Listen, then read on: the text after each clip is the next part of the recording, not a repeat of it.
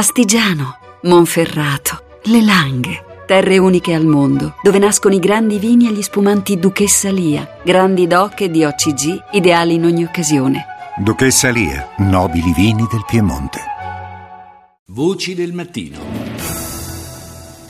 Nelle ultime ore è calato il silenzio intorno al negoziato in corso in Svizzera sul programma nucleare iraniano, trascorsa la scadenza del 31 marzo senza che si arrivasse a un accordo. Sembrava che l'intesa potesse essere annunciata nel corso della giornata di ieri. Dapprima erano filtrate infatti dichiarazioni ottimistiche come quella del ministro degli esteri russo Lavrov. Poi però gli Stati Uniti avevano minacciato di abbandonare il tavolo se Teheran non avesse ammorbidito le proprie posizioni. Infine infine, come dicevamo, una sorta di blackout intorno alle trattative. Che cosa stia succedendo possiamo a questo punto solo provare a immaginarlo e lo facciamo insieme all'analista del CESI, il Centro Studi Internazionali, Francesca Manenti. Buongiorno. Buongiorno a lei e a tutti i radioascoltatori. C'è stata una presa di posizione abbastanza forte da parte degli Stati Uniti che dopo giorni di dichiarazioni tutto sommato abbastanza accomodanti eh, hanno fatto balenare la possibilità invece di nuove sanzioni nel caso in cui Teheran non eh, avesse ammorbidito le proprie posizioni di partenza e quindi non si fosse potuti arrivare a un accordo. Sì, le trattative sono ancora in corso, i negoziati sono appena stati interrotti e dovrebbero riprendere nel corso eh, di qualche ora. Sembrerebbe che eh, ci sia un accordo di massima, ma che le grandi difficoltà sia quella di mettere un, per iscritto, quindi di formulare un testo che sia poi condiviso da entrambe le parti.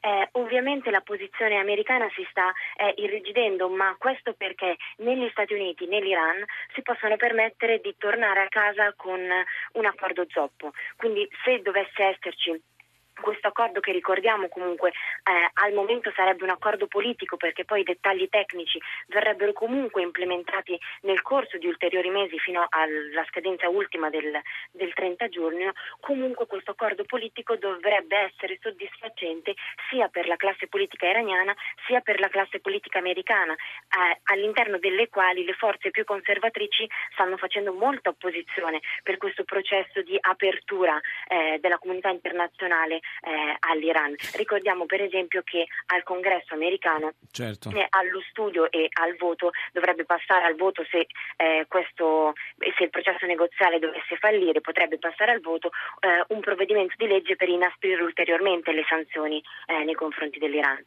un accordo politico, diceva in questa prima fase, che però non potrebbe non contenere delle indicazioni anche di tipo tecnico, perché insomma ci sono dei nodi eh, da sciogliere sciogliere evidentemente in questa trattativa che sono politici e tecnici al tempo stesso.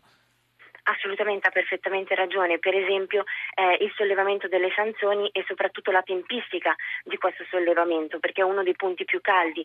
Eh, Teheran e i negoziatori iraniani vorrebbero un sollevamento immediato di tutte le sanzioni, mentre eh, i negoziatori statunitensi e europei starebbero spingendo per eh, un sollevamento graduale e che fosse proporzionato a una verifica dell'effettiva implementazione da parte eh, dell'Iran del progressiva riduzione del proprio programma nucleare. Anche perché in una fase prolungata di crisi economico-finanziaria che colpisce l'Iran anche in virtù del calo del generalizzato del prezzo del petrolio, eh, è chiaro che questa delle sanzioni resta un po' l'unica arma nelle mani dell'Occidente per fare pressione sul Teheran. Certo, è sicuramente un punto importante, un punto importante per entrambe le parti, ma soprattutto eh, ovviamente per, per, la classe politica e la dirigenza iraniana che cerca nel sollevamento delle sanzioni non solo eh, un nuovo, una nuova apertura verso la comunità internazionale, ma sicuramente un, la possibilità di poter trarre un sospiro di sollievo eh, in quella che è una crisi economica che sta comunque eh, affliggendo il paese da diversi anni.